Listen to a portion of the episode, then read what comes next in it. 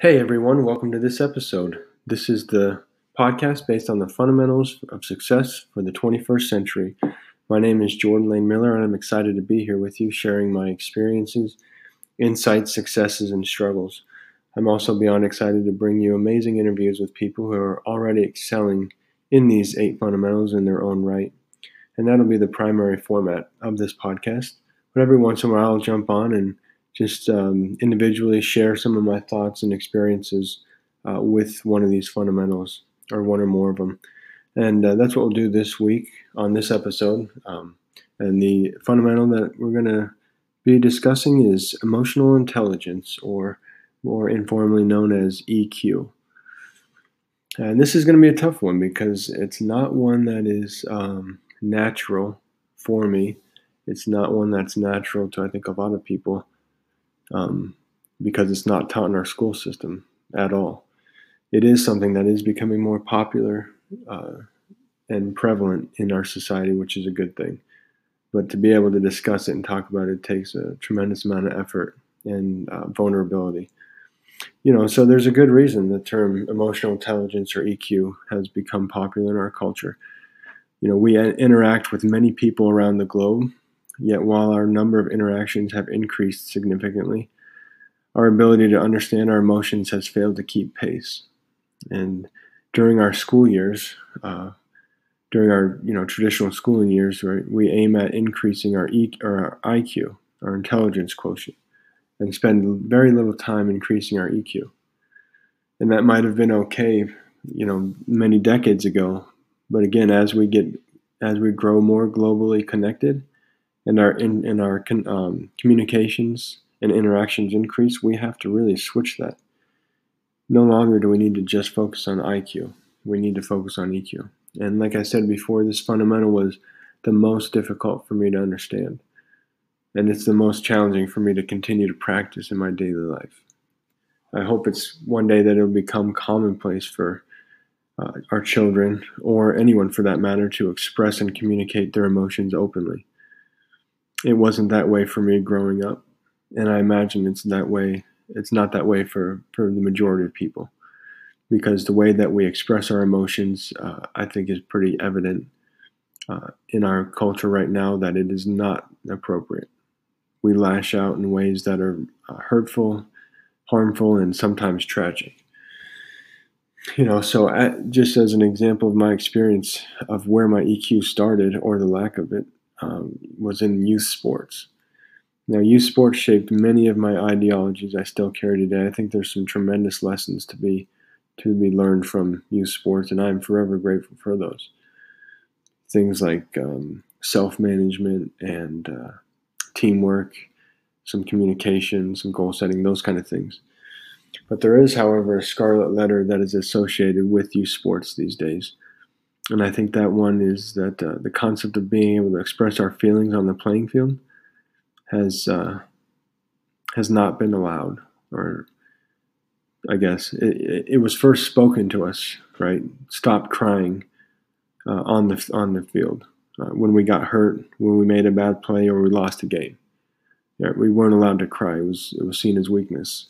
Then it eventually became uh, un, an unspoken rule: never show your emotions on the field emotions were seen as weakness and not strength. How many people here can relate and you know heard the phrases, uh, maybe indirectly or directed at them? Take it like a man, suck it up, stop whining. These are the messages that I was taught and that were spoken to me uh, growing up, and and they stunted my personal growth tremendously. It has taken an extraordinary effort to reverse the effects of those expectations. Now, as a high school coach, with the roles reversed, I encourage my players to express all of their emotions, regardless of what they may be. I'm not going to shut down what my players are feeling because I know that the more we practice identifying their emotions, the better we will become in managing them. And this is this produces the most positive outcome. And while it may be tough in that moment, it really in the long run, the final result is the best result. I've seen remarkable growth in individual players who started with no absolutely no control over their emotions uh, to now being able to recognize and work through them in just a few seconds while in the, still in the heat of competition. I mean, I'm talking about players that the slightest little thing uh, would just send them over the edge and, and they wouldn't be able to recover for the entire game. To now being able to internalize that and um, effectively uh, show it, um, you know, with their excuse me, with their emotions and actions. So there are four components to emotional intelligence that need to be understood. One is self-awareness, two is self-management, three is social awareness, and four is relationship management. Now, self-management is, or excuse me, self-awareness is the first step, and that's really being able to identify our emotions and, and who we are. The second step, self-management, that's in relationship to self awareness. So once we've identified our emotions and what we're feeling, now how do we manage our actions? How do we manage those emotions and what actions do we take uh, based on those emotions? And the third one, social awareness, would be um, our surroundings. How aware of we are we of our surroundings? Not only the physical environment, um, you know, places we live and, and that we're existing in, but social of what's the what's the environment of the people that are around us and, and everything that's going on. And the fourth one is the relationship management. How are we managing our relationships with our closest, with our inner circle, with our friends, with our associates? And by working on these aspects uh, throughout our day, uh, we can increase our EQ dramatically in just a short amount of time. Now, I will say that it will take a significant investment of time and effort more to truly master these skills. However, an intentional focus uh, allows um, allows us to have incredible progress to be made early on. So the first step is self awareness.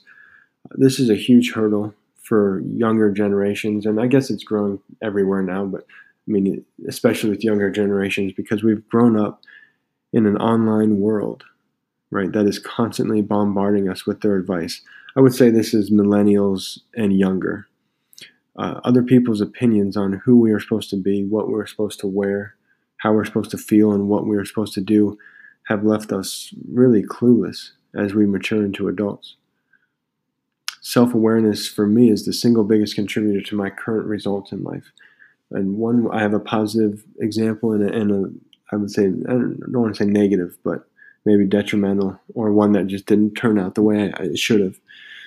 So, one way this fundamentals helped me was in recognizing from a very young age that I was always going to be my own boss. Uh, there was never any question because I knew early on what made me happy, what got me excited, and what I struggled with. And so, taking orders from someone was not going to happen as I grew older. However, creating an environment of collaboration was.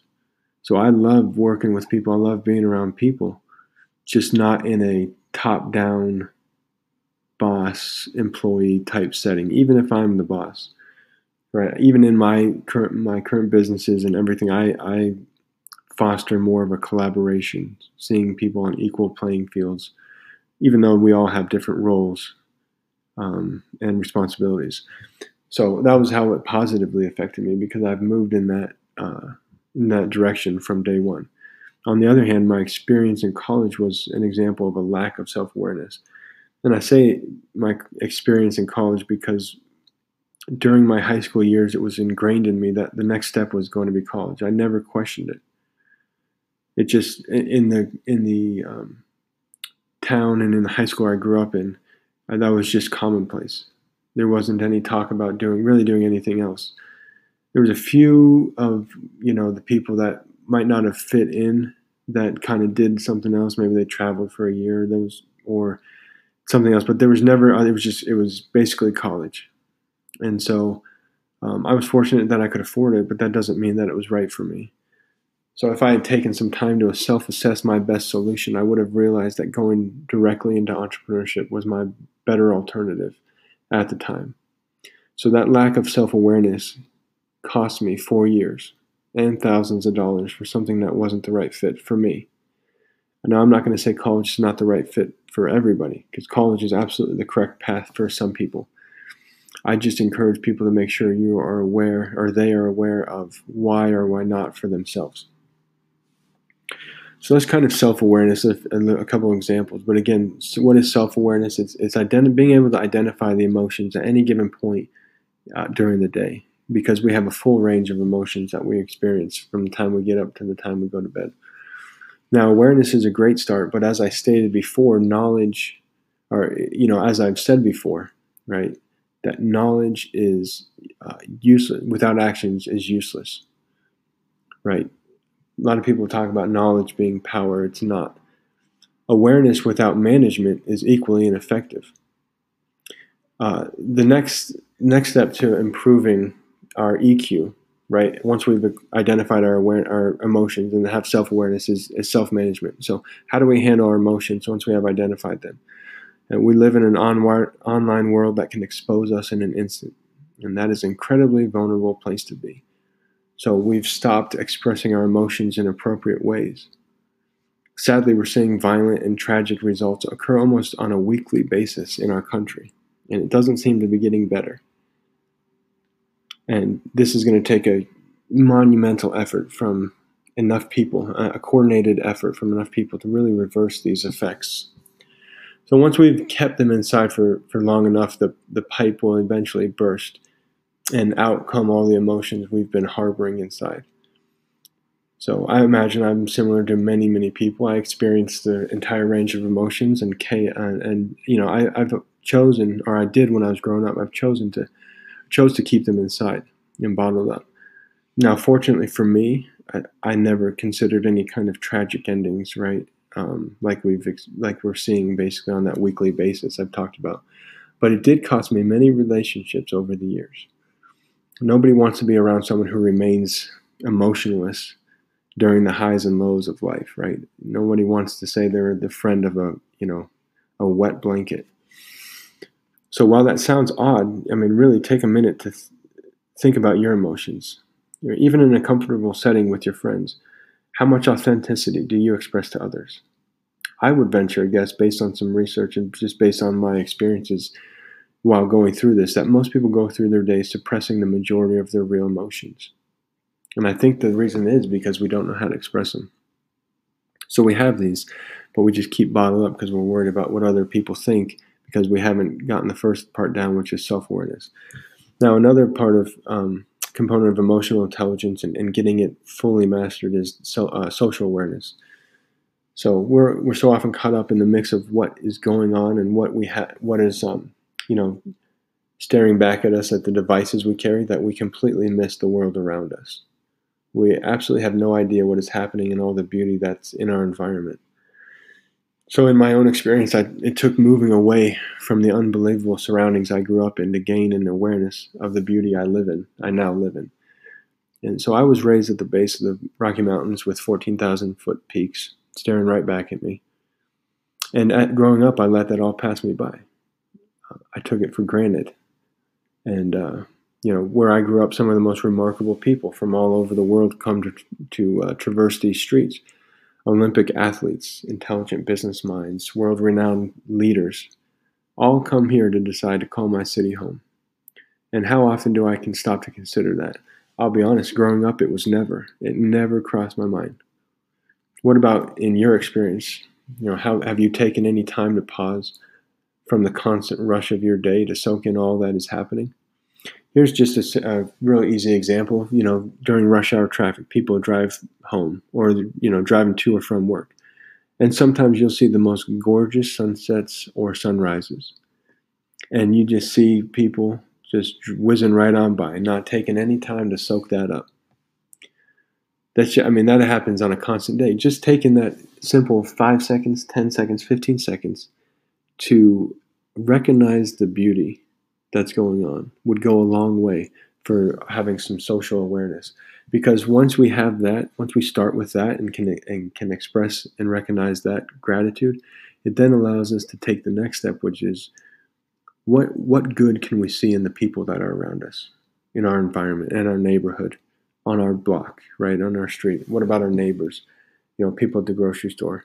When we when we start with just whizzing by the beauty that's around us, then we don't look for it in other people. So we're not really aware of what's going on with those around us and how they affect our lives. So, um, and understand having an understanding of who we are within the world we live in is a significant tr- contributor to how we show up. And finally, right, how are we managing our relationships? Do we have a true sense of how those in our lives feel about us? And do we understand how we are making them feel? Right? Are they positive or are they negative? How many people have taken the time to ask questions consistently about these interactions, about these relationships on a day to day basis?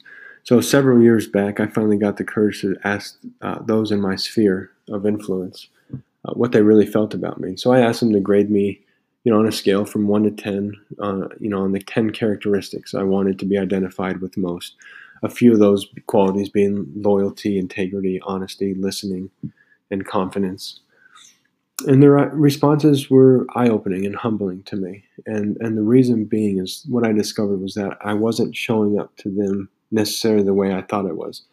Now, to be honest, with that, um, with that survey that I sent out, I got really, really high remarks but that wasn't necessarily what I wanted because I know that I need to improve.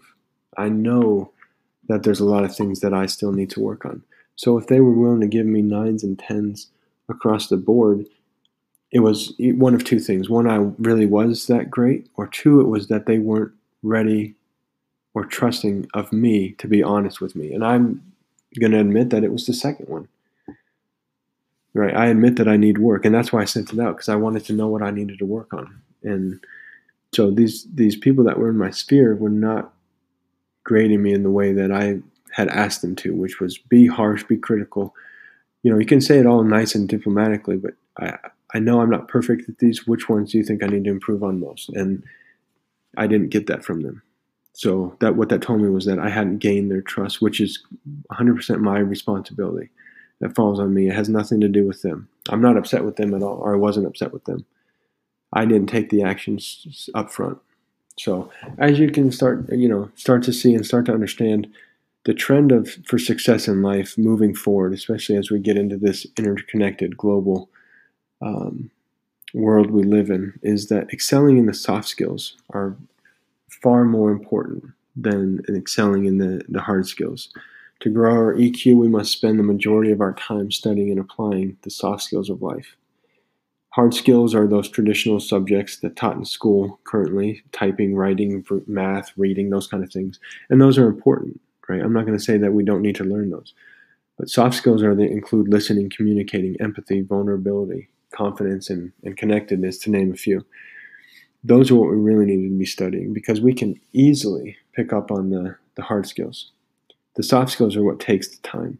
Now, right now, our, in our traditional school setting, our curriculum should be, or it's messed up. The ratios are all messed up. We should be 90% soft skills and 10% hard skills.